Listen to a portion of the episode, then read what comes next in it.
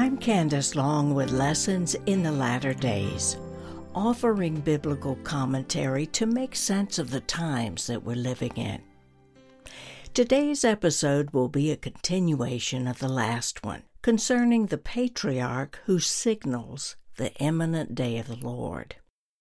That episode showed that beginning in Genesis, God hid an important signal for us today found in our fifteenth patriarch, whose name was Peleg, which means division. It is the exact same word the prophet Daniel used to describe the final kingdom right before the day of the Lord. In chapter two, Daniel wrote, "This kingdom will be a divided, or Peleg, kingdom." It's important you listen to what that means and why God used those specific words and what a divided kingdom means. The reason it's important is how it's being fulfilled now and how close this brings us to the day of the Lord. In this episode, with all that as a foundation, I want to look deeper at this fourth kingdom, which Daniel refers to as a beast unlike any other. Today's episode, The Ways Daniel's Final Beast is Manifesting. I must give a disclaimer. This episode may disturb some of you, but Ezekiel three compels me to issue a warning. That said, I assure you that even if this is hard to hear, I will also give hope and instruction. You see, it is always God's heart to point the way to freedom and healing. Let me begin, though, by setting the stage. During my years piloting a small plane, I learned two aviation concepts that will prepare you for this teaching. When you're flying at altitude on a clear day, you can see the entire landscape through the wide-angle lens of the cockpit. You see where you're going. You can look down and locate a town or a radio tower, railroad tracks or utility lines, and how they all relate to the other things around them. But when you're flying, there's another viewpoint you can often find yourself in. It's called C F I T, which stands for Controlled Flight in Terrain. That's the view from the cockpit when you're flying close to the ground. You lose the big picture. You can't see much at a distance, only what's in front of your face. On my first solo flight, I was flying at thirty-five hundred feet from the Cobb County Airport to a tiny airstrip in Alabama. I had planned the flight meticulously and was on a straight course from point A to point B. About halfway there, the clouds started coming in, the ceiling got lower and lower, and I had to keep descending to remain five hundred feet below the cloud layer, which is the rule. I could no longer see my destination because there was a mountain in front of me. My map showed the airport to be on the other side of that mountain, so I had to change my course and go around the mountain and pray that I read the map correctly and find the runway on the other side. In these latter days, we are navigating in C F I T conditions. This is why so many people, I believe, are flying blind. If we do not have God's wide-angle view fixed in our minds, we will confront obstacles we didn't know existed and not know what to do about them. Now, my goal today is to look deeper into this fourth and final beast so you won't find yourself in its clutches, or if you do, you will know how to escape. Daniel first mentions this beast in chapter two. The time period was six oh four B C during King Nebuchadnezzar's second year ruling Babylon, and young Daniel was brought forward to interpret his vision of an image with four parts to it. Now let's fast forward fifty-one years to chapter seven during the first year of the reign of Belshazzar, the last king of Babylon. In the wide-angle view, God planted the seed of this image during the first king of Babylon, and then at the very end of the empire gave Daniel his own vision of it. we read, Daniel had a dream and said, I saw in my vision the four winds of heaven were stirring up the great sea. And four great beasts came up out of the sea, different from one another. The first was like a lion and had eagle's wings. The second one like a bear. After this, another like a leopard with four wings and four heads. And after this, a fourth beast, terrible and dreadful and exceedingly strong, and it had great iron teeth. It was different from all the beasts that were before it, and it had ten horns. Let me break out this dream a little bit here. Before I do, though, I want to place the dream in its timeline context. The very next verse concerns a little horn that comes up among these ten horns representing the ten toes. Now, it has long been believed that this little horn refers to the rise of the Antichrist. I mention this because the part of the image we're going to focus on immediately precedes the rise of this little horn, which happens right after the resurrection and the beginning of the day of the Lord.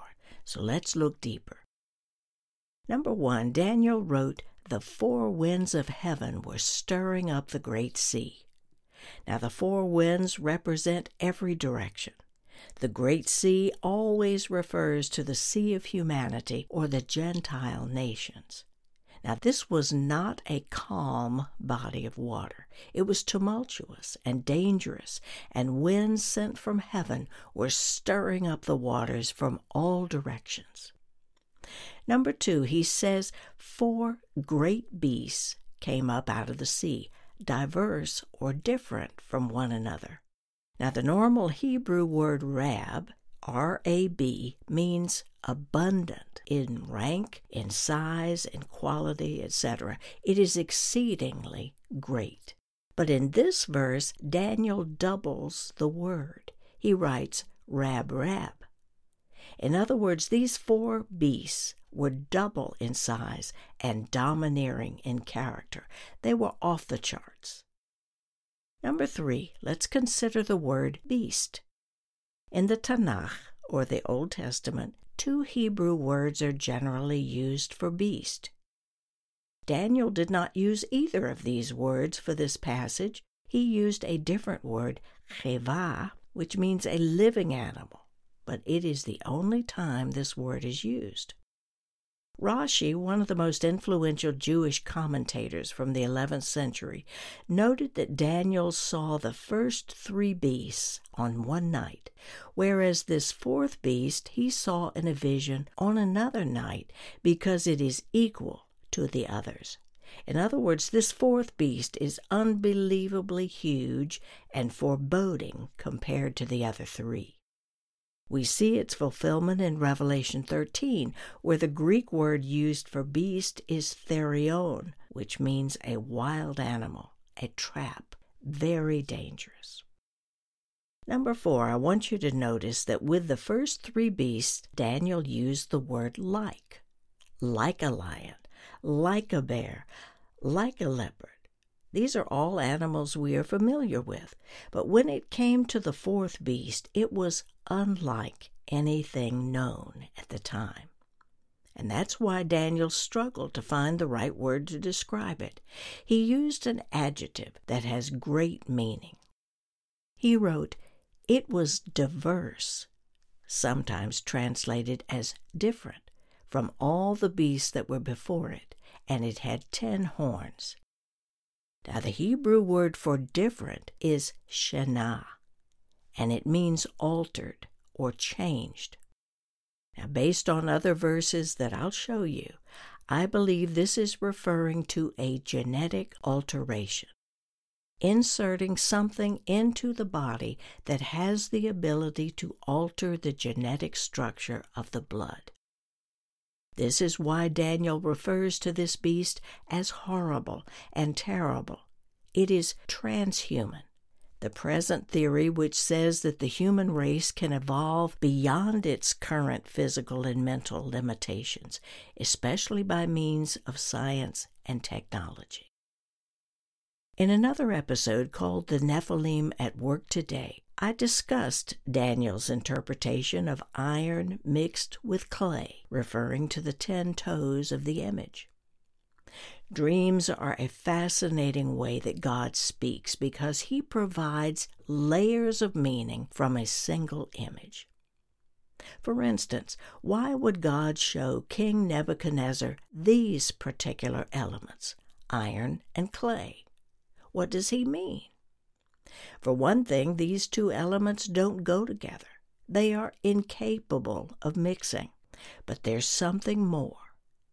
One element is natural and earthbound, clay, and the other comes from another world, iron.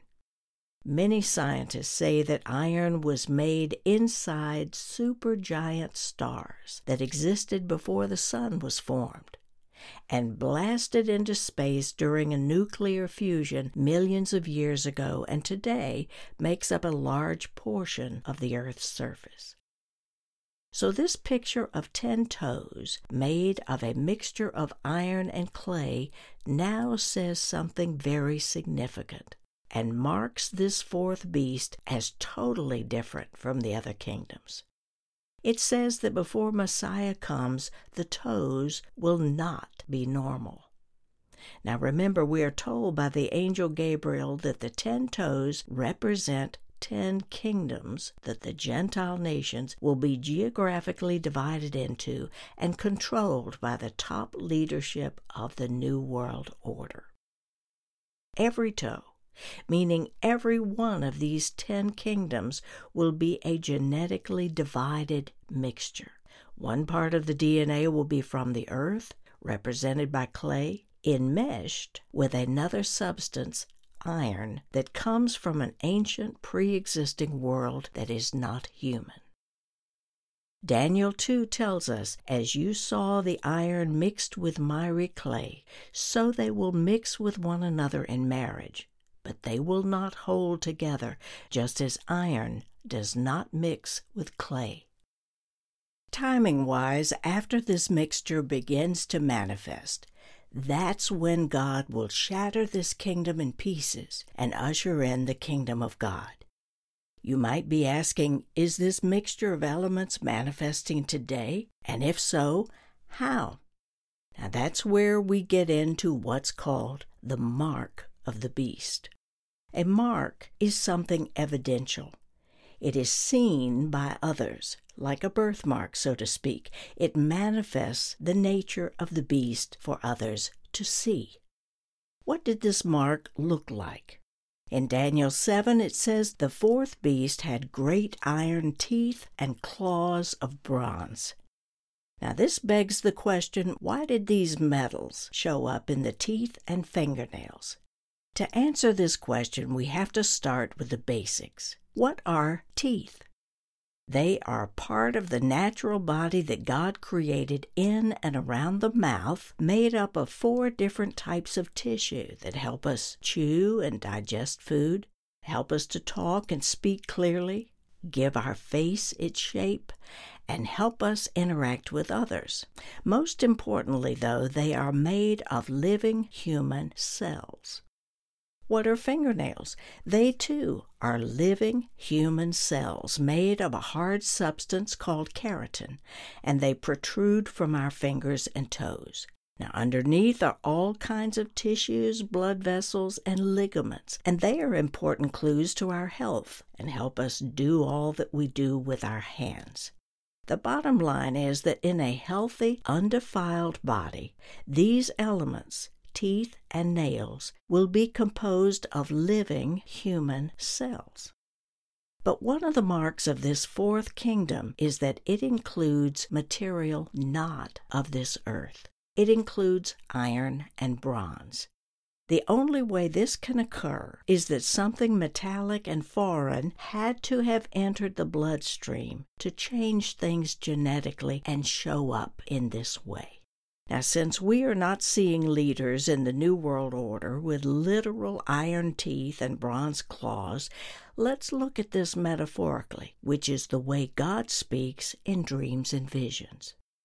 If you have ever been in the grip of a binding legal contract that sucks the life out of you, such as the I R S who calls every day, or a creditor to whom payment is due, that is iron teeth. There is no ounce of compassion or concern for your well-being, nor does that person have hands that offer kind gestures of, "It's okay, we'll get through this together, I will walk with you." No, the claws dig in, and you cannot escape until you pay every last cent. That's claws of bronze. Claws of mandates saying you will lose your job if you do not take the vaccine. This is a snare that was laid by this kingdom, and millions of God-fearing people stepped into it. I have written extensively in four different episodes to show how the vaccine rollout will prove itself to be the biggest sting operation against humanity the world has ever seen. In the episode called How the Vaccine Paves the Way for the Mark of the Beast and How to Demolish the Road, I present evidence straight from the book of Daniel to show how the rollout aligned perfectly with a prophecy that was written over twenty-five hundred years ago. In the description notes, I provide a free transcript so you can examine this evidence for yourself. In it, I outline instructions on how to set yourself free from the iron teeth and the claws of bronze. Even if you have taken the vaccine, there is still hope. But I have to say, time is critical. Renouncing your involvement with the vaccine and distancing yourself from the beast is arguably one of the most important decisions you will make, simply because of our nearness to the day of the Lord. I have many dear friends who took the vaccine never suspecting a harmful intent. They trusted their doctors. Many of them were doing ministry work and were told they had to have the shots to travel abroad. And now, sadly, we are seeing the aftermath. Here are findings that have recently surfaced, and I will put links to them in the description notes. This is not to frighten you, but to let you be able to examine this evidence. Number one, in August twenty twenty-two, a scientific report was released showing metallic structures found in the blood of people who took the Pfizer vaccine, in all of the COVID vaccine samples they analyzed without exception. Number two, another report came from Italian doctors concerning a sample of over one thousand people who developed symptoms after taking the Pfizer or Moderna injection.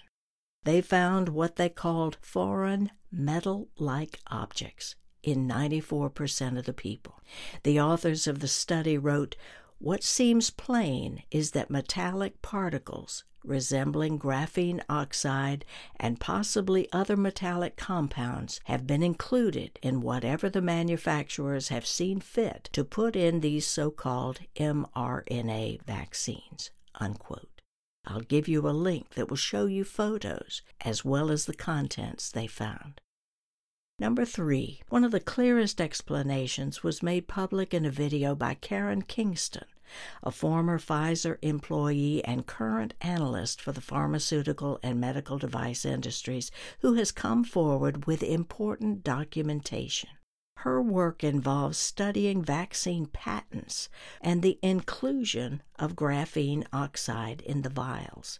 She told the interviewer, "I read the U S patent to look for graphene oxide. It is not listed because it is a trade secret. However, the Chinese patent does list graphene oxide. And the main reason it's not listed in the U S patent is because graphene oxide is poisonous, and that is well known. The other reason is because it's the main ingredient of hydrogel, which is the liquid A I template that is used for some of Elon Musk's research and Bill Gates as far as creating an interface between humans and the Internet." She continues saying their intent is to administer boosters every six months to see how much graphene we can build up in the system," unquote. When she was asked why they are using graphene oxide since it is a toxic substance, she replied, "Because it is a great conductor of electricity and it can host a magnetic field. It could connect you to the internet. That's why," unquote. The alarming finding, to me, is the evidence showing strange metallic structures in the blood of those who were vaccinated. This is what the fourth beast is, a mixture of human and non-human cells. This metallic mixture is manifesting now as unusual clotting, various neurological symptoms, and brain fog that many are suffering with. Now, some people dismiss all this saying, "Well, it's just statistics, only affecting a few." I don't buy that. I freely admit that I do have a bias. Because I have studied the wiles of the Nephilim for so many years, as well as the goals of the world's elite to reduce the world population, I am convinced that millions of God's children have been duped into trusting what was injected into them. If I'm correct, the reality in the natural is that apart from a miracle, no one can just wash these metals out of the bloodstream. But do not fear. God has provided His children with a critical spiritual discipline that is able to cleanse our temples in times like these, and that discipline is called Teshuvah, repentance. The Bible is filled with stories of God's people who made wrong choices and ended up at the point of death. And yet they fell on their faces before God and repented, and God saved them. It is never too late to admit you took a wrong turn and took the jab, whether it was from fear of losing your job, of going along with everybody else so as not to appear uncompliant, or a misplaced trust, never imagining that the government and pharmaceutical industry could be this devious and cunning. Again, I remind you, we're talking about Daniel's final beast. This is not fully human. It has teeth of iron, an unnatural mouth that pours forth lies and deception, claws of bronze which show no heart. They only know how to grab hold and not let go. This fourth beast is alive and well and in governing positions in every nation. The only thing that will release its grip is your will. If you want to loose yourself from this metallic beast that slipped into your body unawares through a vial, here are five things to do now. Number one, review the evidence that I provide in the podcast notes and ask God to confirm if this is true. Number two, repent from taking the vaccine, admitting the reasons that led you to take it. Number three, receive the forgiveness that the Lord promises to those who truly repent. Number four, release every concern about your health each day into the Lord's hands and ask for His strength to live your life out fully in health and purpose. And five, renounce all involvement with fear-based mandates, trusting in the Lord and His mercy alone. You'll find this episode, The Ways Daniel's Final Beast is Manifesting, at candacelong.com slash podcasts. In the program notes, you'll find the links I discussed. Thank you for being with me today. I know this episode has been difficult, but I bring it to you in love. Join me again next time for Lessons in the Latter Days. God bless.